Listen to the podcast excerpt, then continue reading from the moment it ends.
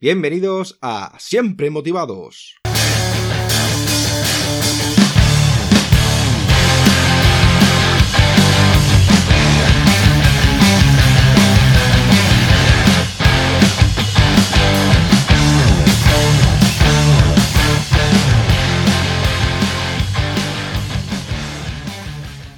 Bienvenidos a Siempre Motivados, soy David Peña y hoy tenemos de invitado a Marcos Cartagena. Marco es escritor, conferenciante, emprendedor y fundador del sistema Hanasaki. También es cofundador de la agencia Descubriendo Japón, especialista en organizar viajes diferentes en los que poder conectar con verdadera esencia del país. En la actualidad se dedica a difundir las enseñanzas más valiosas que ha aprendido gracias a su estrecha relación con la cultura japonesa. Y sin más dilación vamos a presentar al invitado de hoy. Hola Marco, ¿qué tal estás? Hola David, ¿qué tal? Todo muy bien por aquí, ¿y tú? Yo estoy muy feliz y es todo un placer tenerte de invitado Siempre Motivados y nos encantaría saber quién es Marcos Cartagena.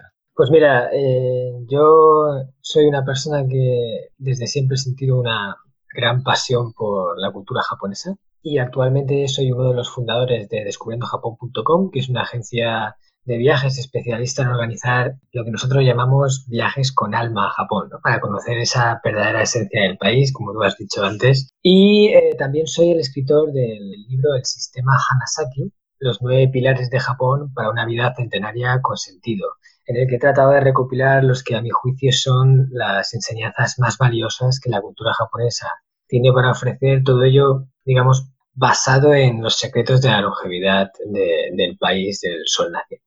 Muy bien, y Marcos, ¿cuándo y por qué elegiste dedicarte al sector del desarrollo personal? Pues eh, fue una cosa que vino un poco natural, ¿no? Porque yo siempre, desde hace mucho, que, que me ha gustado leer sobre todo lo que te aporte conocimiento sobre una persona, sobre ti mismo, para crecer a nivel personal. Es un camino que yo he recorrido desde prácticamente mi adolescencia y cuando te metes en ese mundo y ves que te funciona y que, estás consiguiendo muchos mejores resultados y estás siendo más feliz y, tener una vida más eh, plena, pues eh, no, puedes evitar querer entregar eso a otras personas.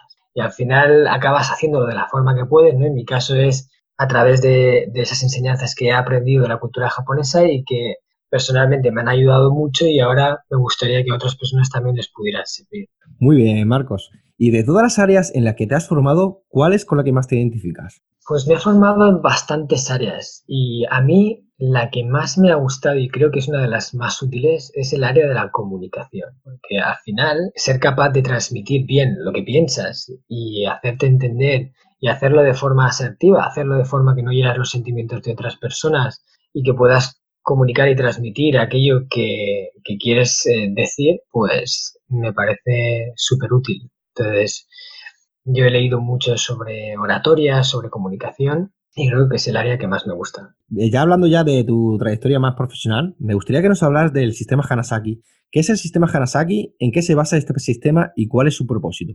Pues como te he comentado antes, el sistema Hanasaki es un método que cualquier persona que aplique yo estoy convencido de que le va a ayudar a vivir una vida más larga y plena, todo ello basado en, eso, en los secretos de, los japoneses para vivir más tiempo. Es que de hecho en Japón es donde se alberga uno de lo que llaman The Five Blue Zones, las cinco zonas azules, que son los cinco paraísos de la longevidad que National Geographic identificó en el 2006 en una investigación junto con Doug Pittner.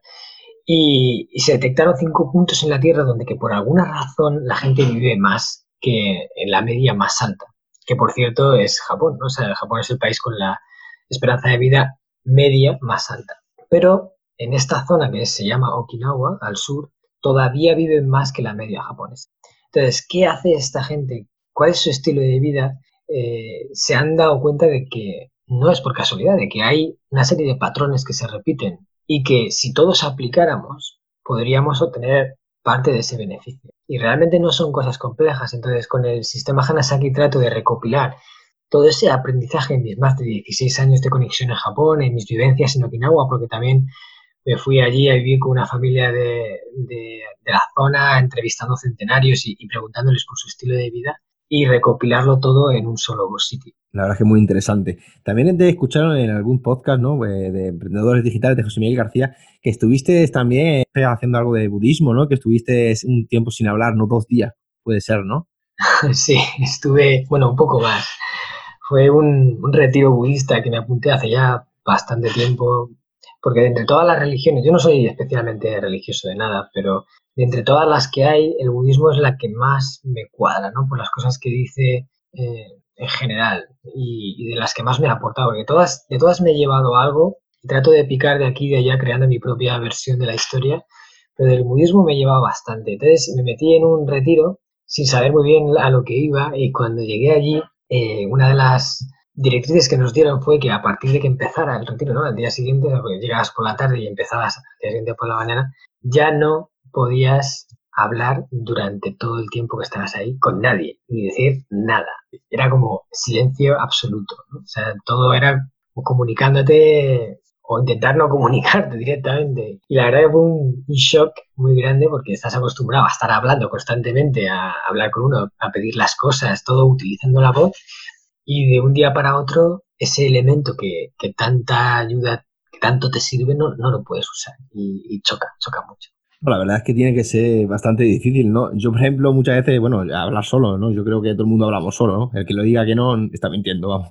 Pero la verdad es que muchas veces yo cuando voy a hacer deporte, ¿no? Que para mí, eh, bueno, según lo que esté entrenando, pero más o menos si estoy, voy a hacer deporte para desconectar un poco, ¿no? Y corro todos los días, ¿no? Pero muchas veces me gusta, es cuando conecto con mi yo interior, es mi momento de meditación, ¿no? Me gusta mucho el, conectar a cómo estoy haciendo deporte, ¿no? Y muchas veces, pues, hablo solo, ¿no? Eh, empiezo pues, a ver lo que voy a hacer durante el día, lo que voy a hacer de aquí a, yo sé, de aquí a dos días. Y muchas veces, pues, se me escapa y hablo, eh, pues, pienso en alto, ¿no? Hay una cosa que me hace gracia, ¿no? Bueno, pues cambiando un poco así el tema, ¿no? Y me gustaría que nos hablaras de la, la, cultura japonesa y conocer mejor esta cultura, ¿no? Y por eso me gustaría que nos hablaras de los nueve pilares de una vida centenaria con sentido. El pilar número uno es el Kaizen, ¿Qué es el Kaizen y cómo podemos implementarlo en nuestras vidas? Bueno, yo siempre defino el Kaizen de la misma forma. Primero analizo la palabra. Eh, Kaizen es una palabra japonesa que está compuesta de dos partes. Por un lado, Kai significa cambio, Zen significa bueno. La traducción literal es cambio bueno, aunque los japoneses la traducen más bien como cambio bueno constante o cambio bueno que se persigue en todo momento. Por eso aquí en Occidente la conocemos como mejora continua y de hecho es un concepto que se utiliza muchísimo a nivel empresarial, eh, en las grandes cadenas de factoría, para mejorar constantemente los productos y servicios que se ofrecen en la compañía, no estar constantemente viendo qué se puede hacer mejor. el Kaizen es esa voluntad de tratar de hacer las cosas mejor mañana de lo que ya lo has hecho hoy, incluso aunque hoy ya lo hayas hecho bien. O es no conformarte con algo que ya, pues mira, ya lo, lo, hago y ya sale, ¿no? Pero es que eso tiene un margen de mejora. Por eso los japoneses que lo aplican como religiosamente en, muchos aspectos de su vida, sobre todo en el empresarial, son capaces de lograr eh, crear, o sea, bueno, ellos no son los mejores inventores, porque ellos no han inventado la tele, ni los coches, ni la electricidad, ni, han inventado las ni el teléfono. Sin embargo, han sido capaces de coger productos ya inventados y llevarlos a la excelencia aplicando ese Kaizen constante. Eh, lo vemos en, sobre todo en el sector automovilístico, que son líderes desde hace mucho tiempo que tienen además un mercado con una fiabilidad muy buena, sea, que hacen productos muy buenos y, todo eso es gracias a esa actitud. Entonces, yo dentro del libro propongo varias fórmulas que una persona puede utilizar para aplicar Kaizen en su vida, porque al final todo lo que le lleve a ser mejor persona, a hacer las cosas mejor, a mejorar, le, está haciendo hacer Kaizen. Y yo te voy a comentar una, porque no me gusta repetir en las mismas entrevistas las mismas cosas, que es la búsqueda del conocimiento. yo siempre he dicho que, la, el cuerpo necesita alimentarse, ¿no? Todos necesitamos comer, necesitamos ingerir alimentos para pues, poder seguir vivos y poder estar fuertes y sanos. Pero también nuestra mente necesita alimentarse, necesita que le aportemos alimento. Y el alimento de la mente no es otra cosa que el conocimiento. Yo hago esta comparativa, ¿no? Eh, el conocimiento es el alimento de la mente y la curiosidad es el hambre. Entonces, eh, yo animo eh, en el libro a que todos estemos siempre tratando de aprender nuevas cosas. Que no sea una cosa que nos conformemos con lo que ya sabemos, sino que intentemos leer. Por ejemplo, eh, el hábito de leer es fundamental, ¿no? De leer, a ser posible, un libro cada mes o, cada 15 días, si puedes, o cada semana, como hacen algunos ya eruditos que, que leen muchísimo. Es que a través de la lectura puedes recibir muchísimo conocimiento de valor en ya no solo novelas, ¿no? Porque al final la novela es una historia inventada que sí, que te aporta valor, y, pero al final es ocio, es disfrute. Yo hablo más de, de libros de no ficción, o sea, libros que hablen sobre temáticas que te puedan interesar. Incorporar ese hábito en tu vida, el del aprendizaje constante, yo mm, veo que es una forma de aplicar Kaizen magistral y, y, realmente al alcance de cualquiera, porque hoy en día un libro, un libro vale nada, o sea, un libro puede comprarlo cualquier persona, que te va a costar entre 10 y 20 euros, y sin embargo, en los libros las, las personas están plasmando todo su conocimiento adquirido en muchos años de experiencia. Tú imagínate que tú tienes como una, un ídolo, una persona que admiras y, y con la cual te encantaría poder sentarte y hablar con él y preguntarle algunas cosas. Pues imagínate que esa persona, imagínate que, que es eh, pues Elon Musk de Tesla. Y dices, me encantaría hablar con él y preguntarle pues cómo ha conseguido esto, cómo, qué hace en su vida para que le funcione, para, para tener éxito. Pues a lo mejor, sí, imagínate que ese tío te escribe una carta de 200 páginas en la que te detalla todo lo que hace, todo lo que piensa, todos sus mejores trucos, toda su, mejor eh, filosofía y te la entrega a ti personalmente, ¿vale? Eso sería mucho mejor que una conversación, porque además eh, ha estado nueve meses estructurando el mensaje. Y eso es un libro. Al final eso es un libro. Es todo lo que una persona lleva adentro, hecho un trabajo muy grande, porque todos los que hemos escrito libros sabemos que, que requieren muchísimo trabajo y condensar en un solo sitio. Así que nada, os animo a, a incorporar ese hábito en vuestra vida. Sí, yo estoy contigo, totalmente de acuerdo, Marcos. Yo la verdad es que la lectura, yo, bueno, la gente sabe ya que yo pasé una crisis sentimental a raíz de una depresión, ¿no? Eh, y la verdad es que la le yo no era de leer, yo era más de películas, ¿no? Yo siempre, cuando había un libro, ¿no? El Señor los Anillos, cosas de esas, pues esperaba que saliera la película, ¿no? Es verdad, ¿no?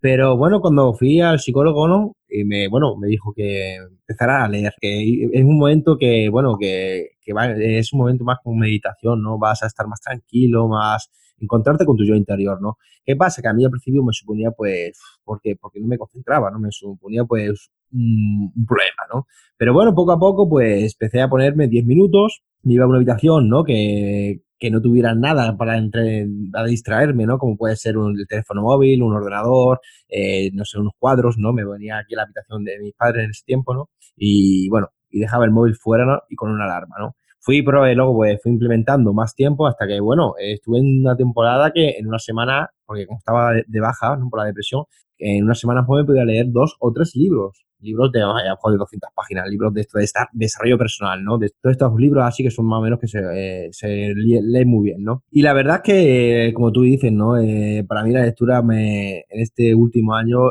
de las mejores cosas que me ha podido pasar, porque la verdad es que me ha servido eh, muy bien, ¿no? Para conocerme yo mejor, ¿no? Personalmente, gestionar emociones, porque yo soy una persona con bastante carácter, una persona muy impulsiva, ¿sabes? Una persona que cuando estoy bastante cabreado, pues digo cosas que no me gusta decir, ¿no? Y esto a la lectura me ha ayudado bastante, me ha ayudado yo creo que el 80%, ¿no? Y la verdad es que animo a la lectura porque, bueno, conoces cosas que yo no podría conocer, ¿no? lo podemos ver de internet, pero no lo mismo, por ejemplo, ver una película que, leerlo, ¿no? ¿no? No transmite lo mismo, ¿no? Bueno, para no enrollarme más sobre este pilar, eh, me ha encantado cómo lo has expresado y la definición tuya.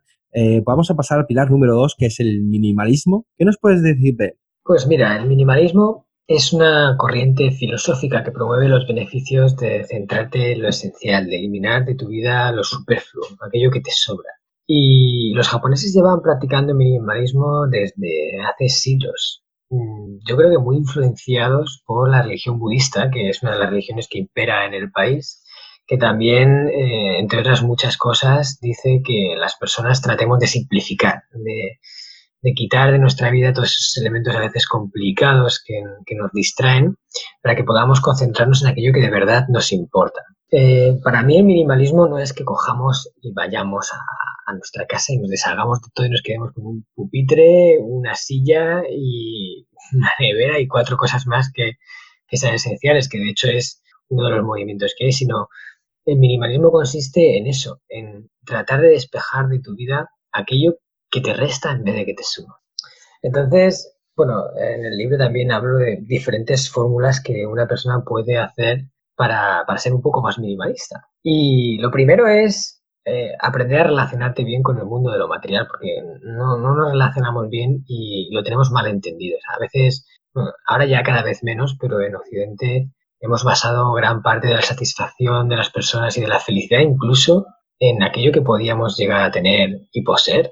Ahora ya lo vemos como un poco más, eh, no sé cómo decir, bueno, eso, por supuesto, lo material no te da la felicidad, pero antes era casi la norma. Y, entender eso, entender que, lo material es un complemento, que sí, que te hace la vida más fácil, que, te das tus alegrías, pero que no es el centro, eso ya es un punto de partida importante. Y luego yo como recomendación eh, le diría a la gente que se convirtiera en un guardián de lo que entra en su vida, Porque a veces en nuestra vida entran cosas y sin, sin quererlo ni saberlo les dejamos paso cuando cada cosa que entra nos requiere tiempo, nos requiere espacio, nos requiere parte de, nosotros. Y, no lo entendemos así, pensamos que, ah, bueno, pues una cosa más que tengo la dejo ahí en mi casa y ya si algún día la necesito la usaré.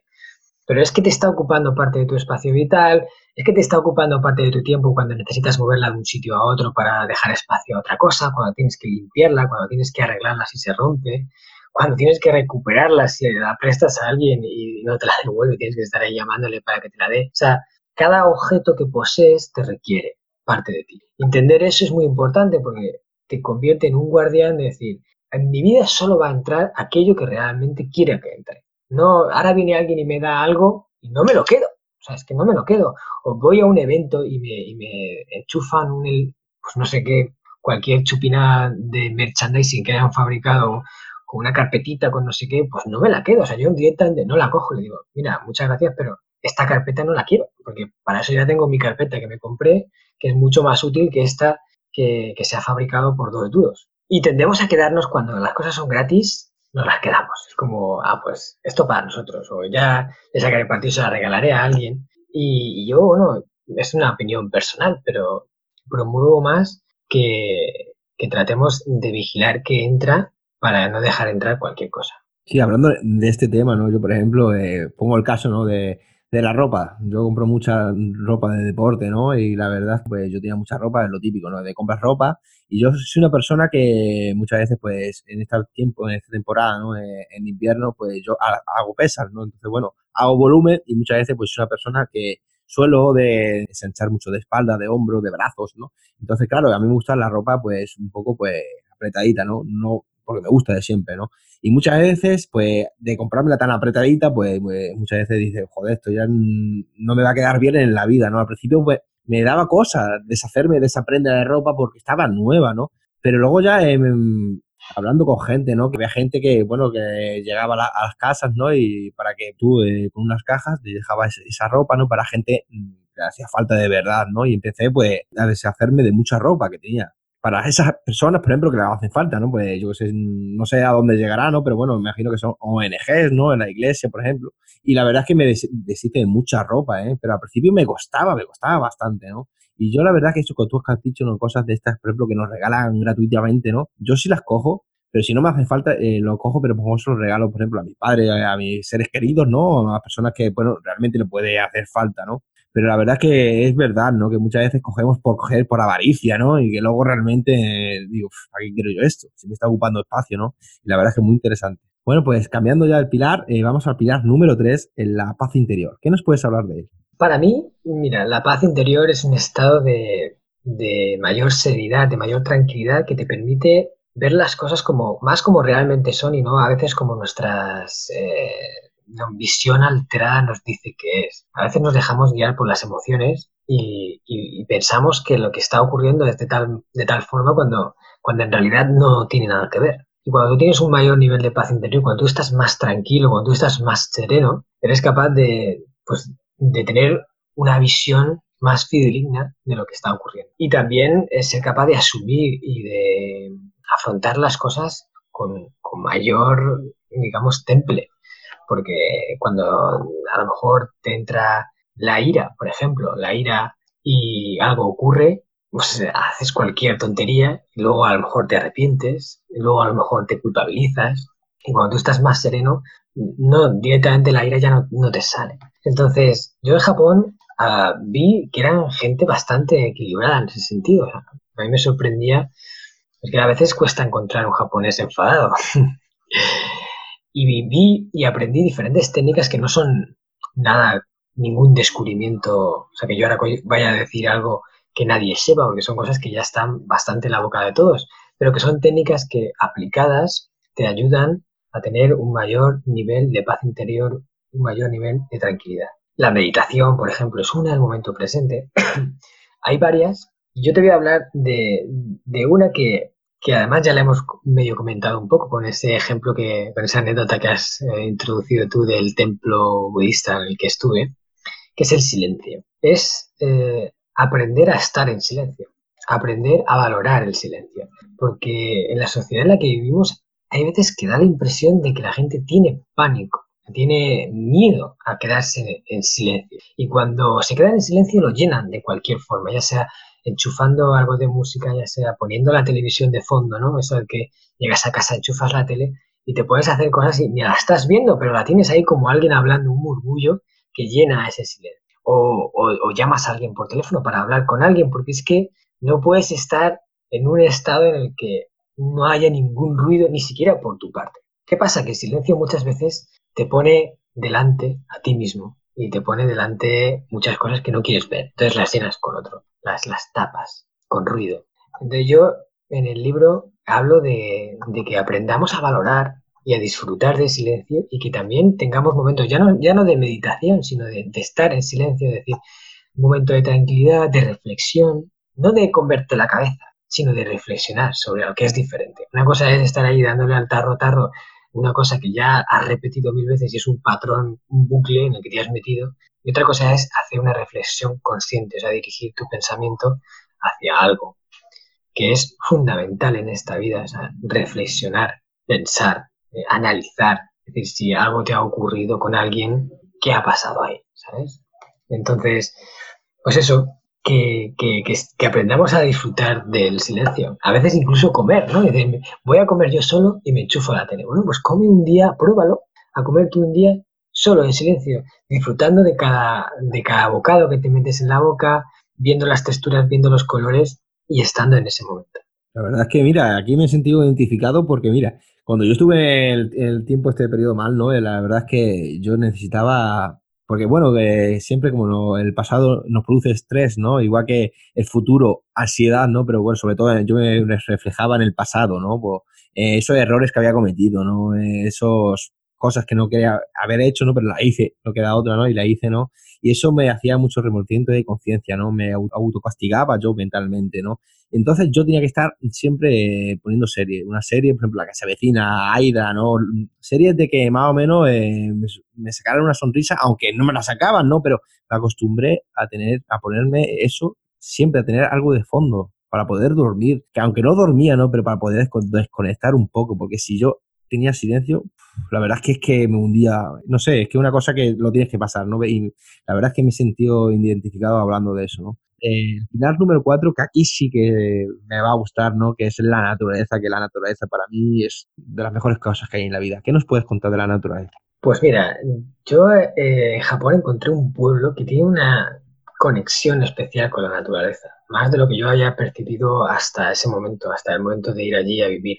Y yo también creo que esto les viene influenciado por la otra religión que, tienen en Japón, que es la shintoísta, que son dos religiones que conviven, y el sintoísmo es como la religión primigenia del pueblo japonés, la original. Y según el sintoísmo, eh, en el interior de los grandes fenómenos naturales, de los elementos naturales, reside una energía divina con la cual nos conectamos, que está siempre presente y que vela por nosotros. Entonces ellos la protegen mucho también, en, parte influenciada por esas creencias de que, de que en, esa naturaleza hay, hay, dioses, lo que llaman ellos los kami. Entonces yo, de verdad, como te he dicho antes, no soy religioso de nada y no vengo aquí a, a, captar fieles, pero del sintoísmo me quedé con eso, me quedé con esa conexión con la naturaleza que me parecía alucinante. Y, y además que de hecho hoy en día sabemos que la naturaleza incluso eh, puede llegar a mm, influirnos en nuestro estado de salud, o sea, a mejorar el estado de salud en el que nos encontramos. Porque se han hecho estudios que se han visto que las personas funcionan mejor, que son más creativas, eh, más eficientes, rodeados de entornos verdes. Y además, eh, hay un estudio que, se bautizó con el nombre de Shinjin-yoku, que se hicieron en Japón. Shinjin-yoku es una palabra japonesa que significa baño de árboles, literalmente, Shinjin-yoku. Y consiste en salir al campo, simplemente salir al campo y empaparse de todo lo que la naturaleza, ese entorno natural te puede llegar a aportar. Pues en el estudio que hicieron, vieron, digamos, tuvieron dos grupos, uno de control en el que hacían paseos de entre 30 y 60 minutos en el entorno del laboratorio y luego otro grupo que daba paseos de, esa misma duración en entornos verdes. Los llevaban a, los a una serie de bosques de la zona de allí de Japón y vieron que todos los que estaban en el bosque de verdad, ahí dando el paseo, mejoraban en sus eh, niveles de cortisol en sangre, menor presión arterial, menor nivel de ansiedad, sobre todo afectando a todo lo que es los problemas psicológicos,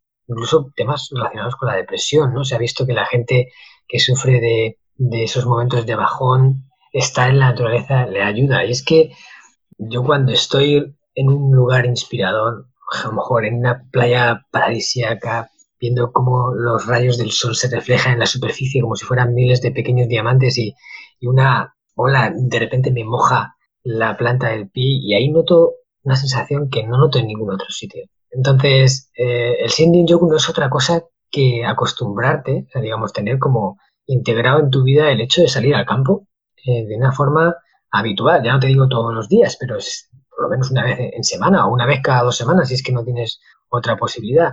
Pero no desconectarte, no convertirte en lo que ahora se llama una rata decida. ¿no? Hay gente que se, se, autodenomina a sí mismo, no, yo es que soy una rata decida, y es que a mí el campo me da alergia, y yo no ni me acerco a lo verde. Y, bueno, yo no soy nadie para decir nada al respecto, pero siento que, las personas que se eh, autodenominan a sí mismo como, como rata de ciudad, como alguien que ya está desconectado de la naturaleza, también se ha desconectado de parte de su esencia, que llevamos todos dentro, porque siempre hemos estado cerca de entornos naturales y creo que estas junglas de hormigón que hemos construido, estas ciudades grandes, estas grandes metrópolis en las que la mayor parte de la población mundial vive, no deberían de alejarnos de esos entornos verdes y deberíamos de, integrarlos cada vez más en la ciudad, ¿no? que las ciudades no sean pura baldosa, puro ladrillo y que haya más verde, más parques, más árboles y que estemos más en contacto. Sí, la verdad es que a mí, por ejemplo, la naturaleza me encanta, ¿no?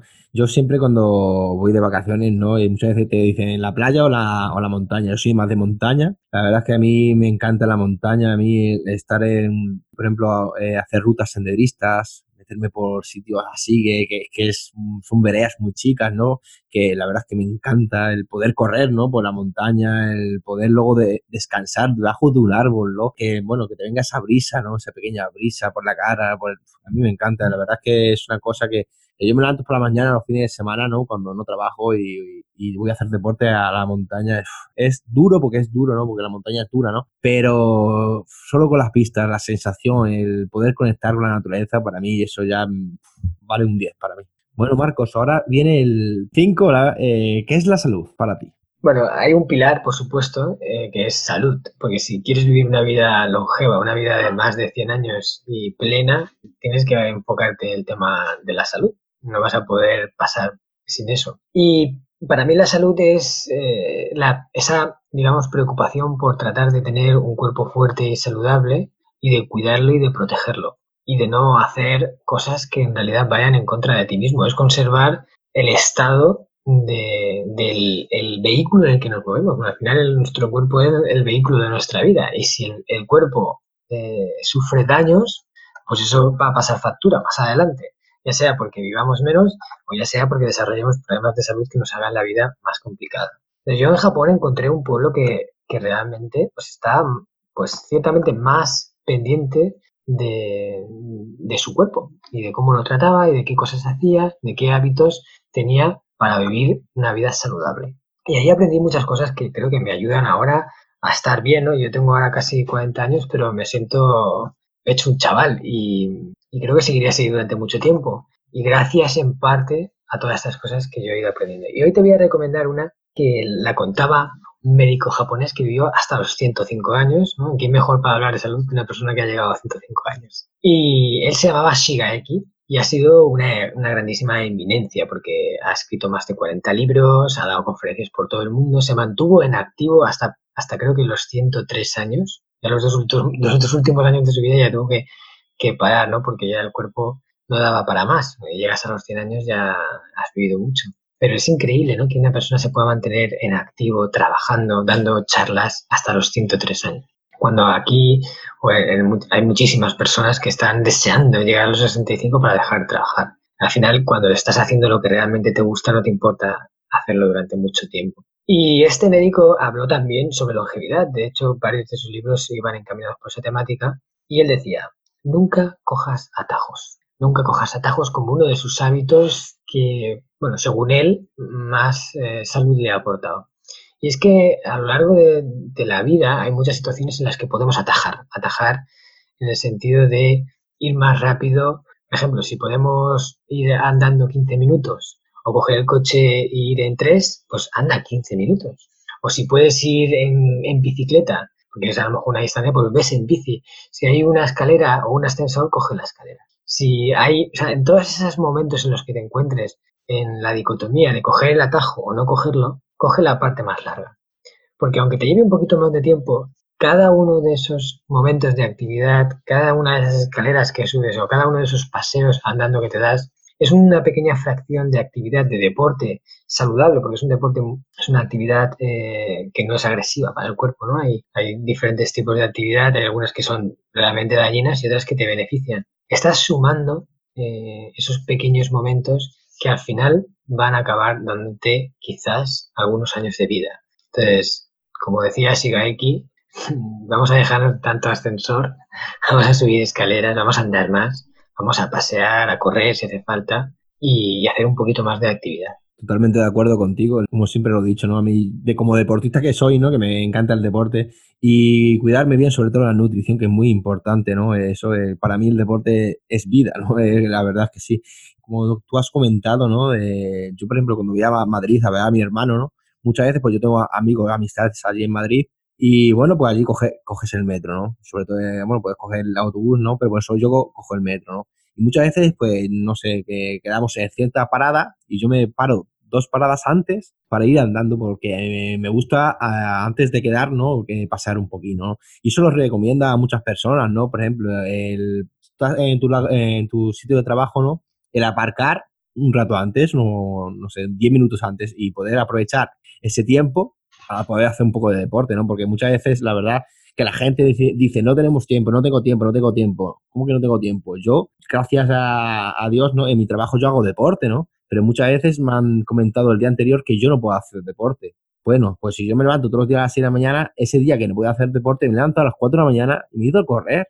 ¿Por qué? Porque eh, para mí el deporte es muy importante, ¿no? Igual que puede, puede ser para ti otras cosas, ¿no? Pero yo, eso de que no tengo tiempo, pues me acuesto un rato antes me levanto antes, pero lo hago. A lo que voy, que animo a hacer deporte, a cuidarse, que es muy importante. Sí, me ha gustado mucho eso que has dicho de, de, coger el metro y bajarte dos paradas antes para ir andando esas dos últimas paradas. Me ha parecido, mira, no lo había pensado nunca, pero creo que es muy interesante que ya aprovechas ese trayecto para hacer ese, esa pequeña actividad, porque si no irías directamente a la parada de metro más cercana y enseguida estarías ya al sitio. O sea que me quedo con ese tip. La verdad es que yo eh, hace tiempo que lo hago, ¿no? Ya pues el metro, bueno, puede ser en cualquier sitio, ¿no? Pero muchas veces, o que yo que sé, cuando estaba en Badajoz, ¿no? Que yo cogía y quedaba en un bar para tomar algo, ¿no? Pues en vez de aparcar al lado del bar, pues aparcaba un poco antes, porque muchas veces pues lleva tiempo sin ver a esa persona y bueno, pues en ese, en ese trayecto ya me estoy moviendo y, y además estoy visualizando el momento de, de quedar con esa persona, lo que le quiero decir realmente, cómo lo voy a transmitir, ¿no? Pues me gusta, ¿no? Soy una persona así, ¿sabes? Pero la verdad que me viene muy bien. La verdad que, bueno, el que lo pueda coger como lo puedes coger tú, pues perfectamente. Ya, yo te lo cojo. Bueno, pues vamos al pilar número 6, que son las relaciones. ¿Qué nos puedes decir de las relaciones? Pues mira, eh, la mayor parte de las alegrías y desventuras que el ser humano ha experimentado a lo largo de su vida vienen de alguna forma vinculadas, según lo que yo creo, con las relaciones personales. O sea, somos eh, seres sociales, lo queramos o no. Y por mucho que, queramos eh, pasar en solitario o aislarnos o incluso irnos a una cueva como ermitaños, en algún momento tenemos que pasar por hablar con alguien, por que alguien haga algo por nosotros. es que somos así, somos gente que necesita interconectar. Y entender esto es fundamental, porque además se ha visto que es una de las, de las causas o sea, de los motivos que ayudan a los centenarios de Okinawa a vivir más tiempo, precisamente el tema de las relaciones. Allí hay una costumbre, que es una costumbre muy bonita, que, yo la primera vez que la escuché me pareció súper chula, que es la de crear grupos que ellos llaman Moai. Los grupos Moai son grupos de gente que se junta en un momento de su vida ya avanzada eh, con el objetivo de nunca quedarse solos. Entonces, cuando normalmente, pues a lo mejor por parte de la familia, si tienes hijos o hijas, a lo mejor se van a otros lugares a vivir, o alguien fallece, o amigos que vas perdiendo por el camino. Pero el grupo Moai, una vez que se junta, ya no se separa nunca más hasta, hasta que llega el momento de irse al otro barrio, alguno de ellos. Y, y se reúnen de forma sistemática, una vez mínima al mes, para compartir buenos y malos momentos, para apoyarse los unos a los otros, para contar sus últimas experiencias, sus últimos aprendizajes, eh, qué, qué, de valor han sacado y, y, retroalimentarse los unos a los otros, incluso también apoyarse a nivel económico, porque una cosa curiosa de estos grupos es que hacen una aportación mensual, o sea, que en esas reuniones cada uno lleva un sobre, que la cantidad pues depende del grupo, pero suele ser unos 10.000 yenes, que, es, que viene a ser como unos 100 euros, y todo el mundo lleva ese sobre y, y lo pone en la mesa, y cada reunión uno del grupo se lleva el sobre, o sea, todos los sobres. Entonces, si cada uno lleva 100 euros y el grupo son 12, pues esa persona se lleva 1.200 euros. Y así, cada reunión va cambiando la persona. Pero es que si alguien está pasando un momento de apuro o alguien realmente lo necesita, la gente del grupo es capaz de, darle de forma extraordinaria el sobre a esa persona porque lo necesita. O sea, que en esa quedada el sobre se lo lleva tal persona. Aunque se, aunque se llevara un sobre hace dos o tres quedadas, ¿vale? Y, esa sensación de pertenencia, esa sensación de sentirte apoyado y, y, querido en todo momento, pase lo que pase, se ha visto que ayuda a las personas a vivir más tiempo. Y es que además también, esa, al contrario, se ha visto que la soledad, la sensación de soledad, acorta la vida. Y esta fue una curiosa de, la, de las conclusiones que se sacó en la 125 Convención Americana de Psicología, en la que se decía que eh, la sensación de, soledad o el aislamiento eh, social están a punto de convertirse en un peligro para la salud pública incluso mayor que el tabaquismo. Y eso que el tabaquismo es la principal causa de muerte evitable en la mayor parte de los países desarrollados. Eh, esto da mucho que pensar, porque hoy vivimos en una época en la que estamos súper conectados con las redes, con que tenemos miles de amigos en Facebook y sin embargo es una época en la que cada vez más personas se sienten solas en el mundo solas de amigos de verdad, solas de alguien a que poder contarle realmente lo que, lo que piensas, lo que sientes y que, y que notes que, que, lo que te va a decir es 100% para ayudarte, ¿no? Eh, con el corazón. Entonces yo con el pilar relaciones muy básico, ¿no? Animo a la gente a que se dé cuenta de lo importante que valen la, las personas que tienen a su alrededor y que, y que les den y que les entreguen y que les cuiden, o sea, porque todo lo que tú das es lo que al final acabas recibiendo. Tú no puedes recibir si tú lo das tú recibes lo que das, más o menos en la misma cantidad. Entonces, eh, piensa primero en dar y en qué puedes hacer por nosotros. Y luego nosotros harán por ti. Y de forma natural. Y no a lo mejor la misma persona a la que le diste, sino otra. Sino que es como un... Generas a, tu alrededor un, un halo en el, al cual la gente quiere adherirse, quiere estar contigo. Y eso te va a dar, yo desde mi punto de vista, años de vida. Sí, totalmente de acuerdo contigo, Marcos. Yo para mí las relaciones es muy importante a lo largo de mi vida, en mi trabajo también, ¿no? Como soy militar, ¿no? Pues he conocido muy buenas personas, sobre todo buenas personas y malas personas, ¿no? Y bueno, lo que me, me ha enseñado eh, a lo largo de esta vida eso, pues que, bueno, quedarte con la gente buena y la gente tóxica, pues desprenderte de ellos a la hora de que, bueno, si esa persona eh, por ejemplo, te saca lo peor de ti, pues esa persona es tóxica y no interesa que esté en tu vida, ¿no? Y como digo, ¿no? Eh, para ser un buen amigo que está en los buenos y los malos momentos, sobre todo en los malos. Ahí se ve realmente quién es la persona que te quiere de verdad. Eso para mí yo lo valoro mucho. Y bueno, el pilar número 7, principios. ¿Qué nos puede decir de los principios? Pues mira, los principios son una serie de leyes universales que regulan el comportamiento del ser humano son básicas, esenciales y prácticamente irrefutables. Nadie puede, o bueno, o creo que sería muy difícil contradecir o denostar palabras tan grandes como, por ejemplo, honestidad, sinceridad, eh, respeto, tolerancia. Son cosas que dices, es que solo decirlas ya te parecen como, como verdades sólidas, inquebrantables. Entonces, yo en Japón encontré un pueblo que los principios casi se respiran en el aire. De hecho, a los viajeros que llevamos en Descubriendo Japón, muchas de las cosas que les sorprenden, porque es un país muy diferente y cuando llegas ahí prácticamente todo te parece nuevo, pero les sorprende esa, eh, digamos, sensación de que los japoneses, pues, eh, en todo momento están pensando en qué pueden hacer por ti, esa amabilidad, esas calles limpias, impecables, es, esos respetos, ¿no? Es que, que, se, que se ven en todo momento. Entonces, yo con el pilar eh, principios animo a restablecer eso que antes teníamos más integrado, pero que hemos perdido un poco, que es el de comportarte en base a una serie de principios morales. O sea, que eso sea la guía que va a, a regular tu comportamiento. Que elijas los principios que crees más valiosos y que los utilices como una guía que te ilumine el camino. Cuando no sepas qué hacer, pregúntate qué es lo correcto, pregúntate qué es lo que va acorde con esos principios. Si, y si quebranta alguno de ellos, entonces ese no es eh, el camino así. Sí, totalmente de acuerdo. La verdad es que yo eh, valoro mucho el tema de los principios, ¿no? Sobre todo, como has dicho, ¿no? Eh, a mí el honor, la lealtad, el ser una persona sincera, eh, son cosas que valoro mucho, ¿no? Y que, que, como por ejemplo, yo lo, es una cosa que lo tengo muy importante en mi vida. A mí me gusta ser una persona sincera. Me, prefiero que me conozcan como sincero a que me conozcan por mentiroso. A mí me gusta ser una persona transparente. Si te tengo que decir una cosa, te la digo aunque te duela, ¿no? Pero prefiero, como he dicho antes, que me conozca como sincero que a, mentiroso, ¿no? Y yo una cosa que, bueno, hoy en día eh, el ego, el orgullo está haciendo mucho daño, ¿no? Pero soy una persona así y valoro mucho esas cosas. Eh, bueno, Marcos, ahora toca el pilar número 8. Eh, ¿Qué es el Ikigai? El Ikigai es una palabra japonesa, eh, también compuesta de dos bloques. Iki es vida, Gai es efecto resultado. Aunque los japoneses la traducen más bien como el sentido de la vida o aquello que hace que tu vida tenga sentido. el Ikigai es ese propósito vital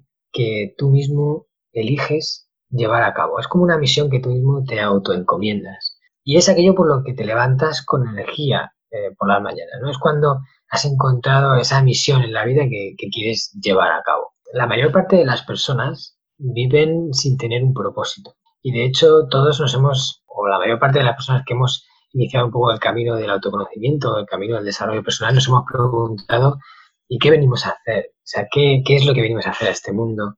¿En qué deberíamos de emplear nuestro tiempo? ¿Qué legado nos gustaría dejar? Y cuando no tenemos una respuesta clara a esa pregunta, yo creo que se desata un vacío interior que nos hace mucho daño, que, nos, que nos puede dejar hasta desolados. De hecho, el, nihilismo, lo que es la falta de sentido, es una de las principales causas de depresión en el mundo desarrollado.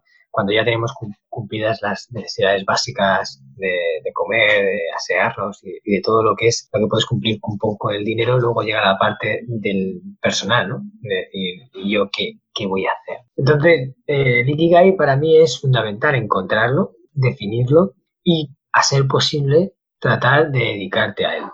Sea, dedicarte a nivel profesional. Porque eh, la vida es corta, todos lo sabemos. El tiempo pasa muy rápido. Cuando te quieres dar cuenta, los años han volado. Ya solo con eh, trabajar, dormir, comer, y asearte y demás, se van la mayor parte de las horas del día. O sea, eso, dormir son ocho horas. Trabajar, depende de tu trabajo, serán otras ocho más el tiempo de ida, el tiempo de vuelta, comer, otras tantas. Y al final, ¿qué te queda? El poco tiempo que te queda lo vas a dedicar, uno, una parte a ocio y otra parte a tu propósito de vida. Y al final, para hacer esa misión que quieres dejar en el mundo, ¿qué tiempo te queda si, si apenas, tiene, apenas te, va, te van a quedar horas? Pero si consigues convertir ese propósito vital en una profesión o dedicarte a algo que, digamos, ayude a cumplir eso, vas a estar ocho horas de tu día como mínimo trabajando por tu propósito. Entonces, por eso lo veo tan importante, aunque a veces es, es complicado, pero, pero bueno, en la vida no hay nada fácil, no, hay, no hay caminos fáciles, realmente todos son difíciles, no es fácil separarte de una persona que quieres cuando fallece, no es fácil eh, aceptar una ruptura sentimental, no es fácil, o sea, es que la gente, a veces le, le digo a las, cuando le hablo a la gente de esto, me dice, es que eso no es fácil, y, ya, ¿y qué hay fácil? ¿Y qué mérito tendría si fuera fácil? Pues es difícil, sí, y requiere un camino, requiere un trabajo, pero bueno, estás en esta vida para hacer algo, hazlo, búscalo y trabaja por él. Sí, sí, totalmente de acuerdo, Marcos. Aquí quiero hacer un inciso. La verdad es que para mí, eh, la gente hoy en día, la mayoría de las personas que, bueno, yo también muchas veces ya he cambiado un poco, ¿no? Pero queremos todo ya, ¿no? Queremos que todo cambie ya, queremos eso ya. Y la verdad es que todo lleva su tiempo, pues según el problema que haya sido. Y yo, por ejemplo, eh, como hemos dicho antes, ¿no? El, el poder hacer cosas, ¿no? Porque todo el mundo tenemos 24 horas. Y a mí me viene, muy bien la planificación. La planificación me, me, ayuda a ser más productivo, a gestionar mejor mi tiempo, ¿no? Si yo tengo una buena planificación, yo eh, pongo un ejemplo, ¿no? Para que la gente lo entienda mejor, ¿no? Eh, yo tengo estructurado mi semana, sobre todo en mi vida personal, ¿no? Porque mi vida profesional ya no depende de mí, ¿no? Porque, bueno, yo voy a trabajar y lo que me mande es lo que hago, ¿no? Pero luego mi vida personal, pues yo tengo eh, ciertos retos, ciertos objetivos, ¿no? Por ejemplo, ahora tengo el objetivo de a últimos de enero correr un trail de montaña, ¿no? Allí en Madrid. Bueno, pues yo me tengo que poner una planificación, ¿no? Planificación por ejemplo, si hago deporte en mi, en mi, en mi trabajo, pues eso ya que me lo he quitado. Si no, pues me tengo que levantar antes porque por la tarde tengo que hacer otra cosa, ¿no? Eh, voy a extender un poco para que la gente lo entienda mejor, ¿no? Por ejemplo, yo me pongo las cosas más importantes a primera hora. ¿Por qué? Porque veo más importante que quiero hacer deporte, porque a mí el deporte lo veo importante a la hora de para mí, ¿no? Que, por ejemplo, hacer deporte a primera hora que a última hora, que estoy más cansado, pues lo hago mejor a primera hora. Luego, ese, hacer ese deporte me va a ayudar a ser más productivo y activo a la hora de mi día, de ir a trabajar más activo y va a ser más productivo. Y luego, pues, como he dicho antes, pues ir poniendo, pues, que tengo que hacer, por ejemplo, eh, eh, un podcast. Pues tengo eh, este día a tal hora el podcast, tengo que editarlo, tengo que, ahora que estoy haciendo cursos, ¿no? Estoy haciendo un curso de mindfulness, ¿no? Pues son 20 horas del curso, pues quiero hacer esta hora del curso hoy. Y lo que no puedo hacerlo hoy, pues las cosas mm, casi o menos importantes pueden ser más importantes mañana, ¿no? Puedes ponerlo en una planificación. A lo que quiero llegar con esto, para mí es fundamental para ser más productivo y gestionar mejor el tiempo, llevar una buena planificación. Bueno, pues vamos con el último pilar y para mí muy importante es el pilar de la actitud. ¿Qué nos puedes contar de la actitud, Marco? Sí, la actitud eh, no es otra cosa que el comportamiento que decidimos adoptar en función de la situación en la que nos encontramos.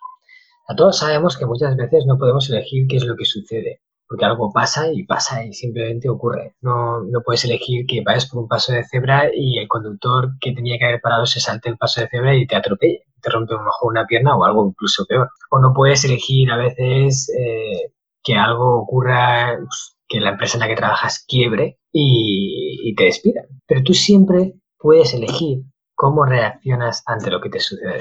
Eso es algo que siempre está en tu mano y realmente es lo que te convierte en dueño de tu vida y dueño de tu destino. Es eh, el comportamiento que decidimos adoptar en función en la situación que nos encontramos.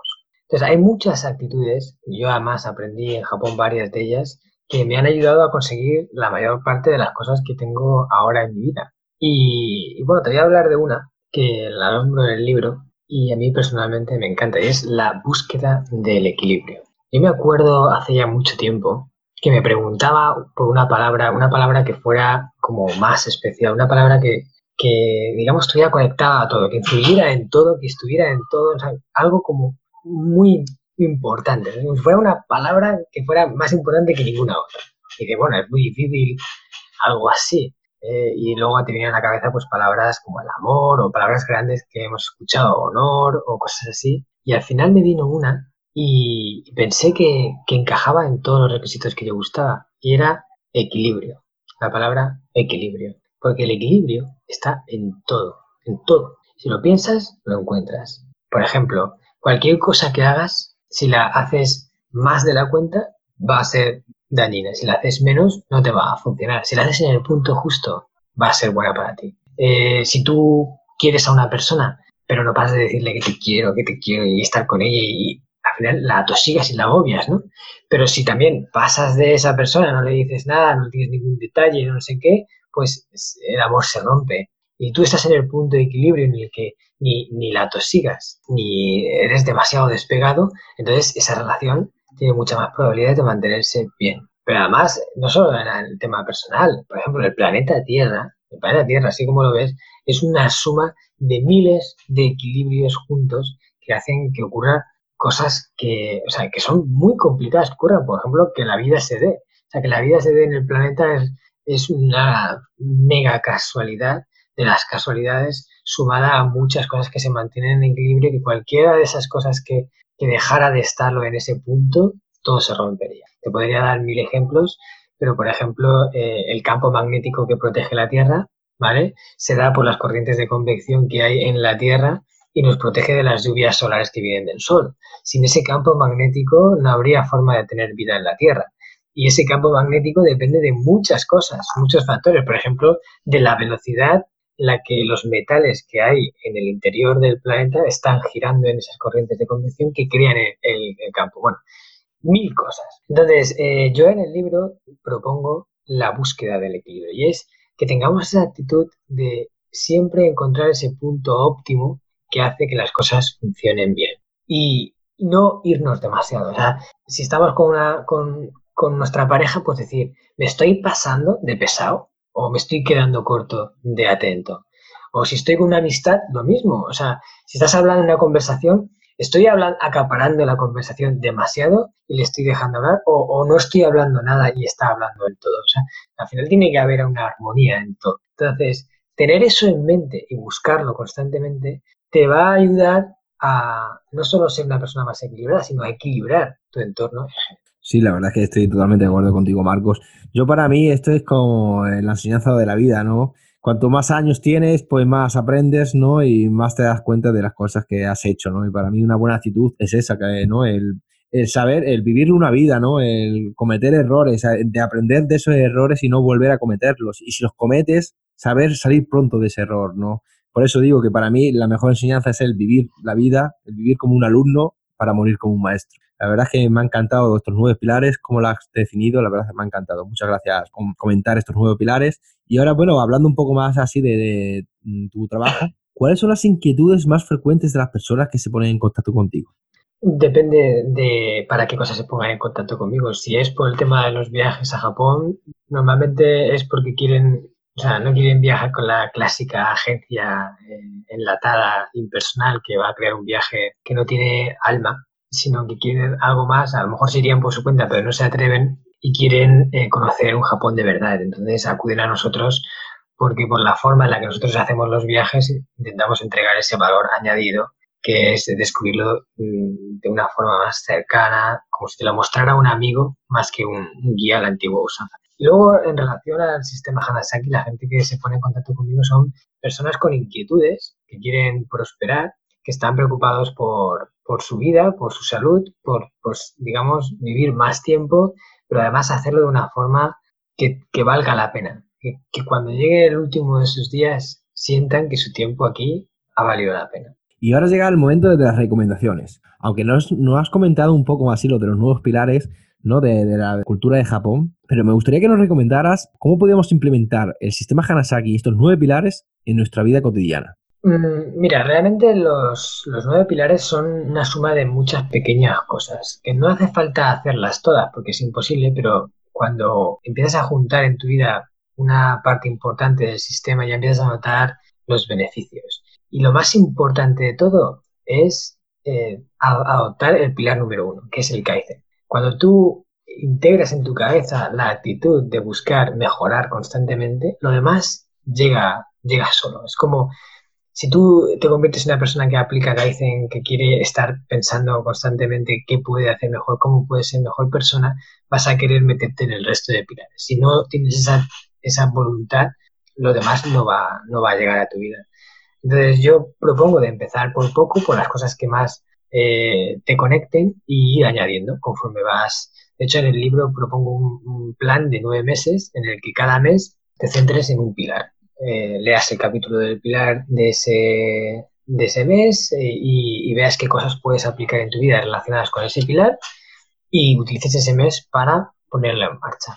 Luego al siguiente mes pues te pones con minimalismo. Venga, pues toca hacer limpieza en casa y deshacerme de todas las cosas que me sobran. Pues ese mes lo utilizas para eso, para adoptar esas actitudes y así con uno con otro pilar. La verdad es que lo voy a tomar en cuenta, la verdad es que tengo comprado tu libro que lo compré en, en Amazon y lo tengo ahí. Lo que pasa es que, claro, como he comentado anteriormente, estoy haciendo el curso este Mindfulness y me supone mucho tiempo, ¿no? Pero tengo comprado el libro tuyo y la verdad es que me parece muy interesante. Eh, bueno, eh, hablando de lectura, ¿qué dos libros nos recomendarías que relacionado con la cultura japonesa? Pues relacionado con la cultura japonesa. Bueno, eh, quiero decir el tuyo primero, eso es por supuesto. Hombre, si puedo recomendar entre estos dos libros el mío, yo sí recomendaría el mío porque realmente creo que es un libro que tiene valor y que, y que va a gustar. ¿no? De hecho, estoy teniendo muy buen feedback de la gente que lo ha leído. Y el otro libro que recomendaría es uno escrito por eh, Carlos Rubio, que es El Japón de Murakami. El Japón de Murakami es un libro que habla sobre el Japón, de cómo es, cómo son los japoneses, cómo es el sentimiento de los japoneses, pero desde un punto de vista diferente que te da a entender eh, una idea más cercana de qué es Japón eh, comparado con los estereotipos que normalmente se ven, se ven por ahí o se conocen de la televisión o, de lo que hemos leído a lo mejor en, en alguno que otro libro. ¿Y qué película nos recomendarías?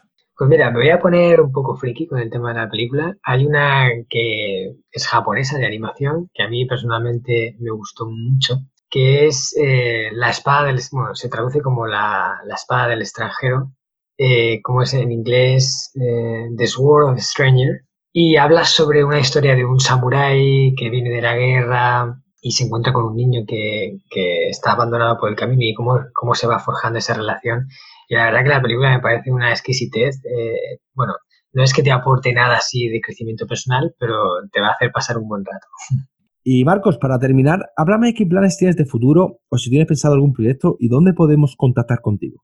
Mira, el próximo proyecto que estoy llevando a cabo, que es uno que llevo a cabo en general una o dos veces al año, es un viaje que se llama Creciendo con Japón, en el que yo mismo hago de guía de forma personal en el que me llevo a un grupo reducido de personas a no solo a descubrir los lugares más bonitos del, del país de sus nacientes, sino también a aprender de forma vivencial las enseñanzas del sistema Hanasaki. Entonces, juntos, pues tengo una serie de experiencias allí eh, reservadas para el grupo en el cual pues vamos a ir viendo poco a poco cómo ese sistema de, digamos, de creencias te puede ayudar en tu vida a hacer que tu vida sea una vida más plena, más saludable y que por el camino te conviertas en mejor persona.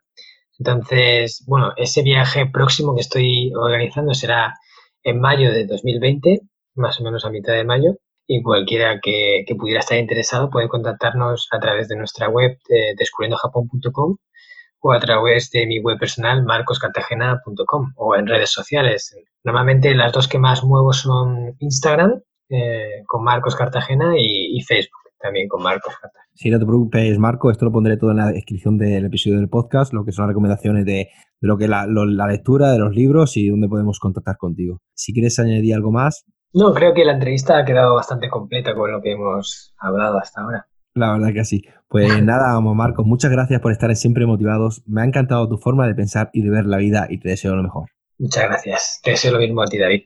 Damos por finalizado la entrevista de hoy. Muchísimas gracias por colaborar en Siempre Motivados. Ha sido un gran honor tenerte y conocerte como persona. Te deseo lo mejor y cuando quieras volver estaré encantado de recibirte de nuevo. Muchas gracias por todo y como digo siempre, hay que estar siempre motivados. Smile, played some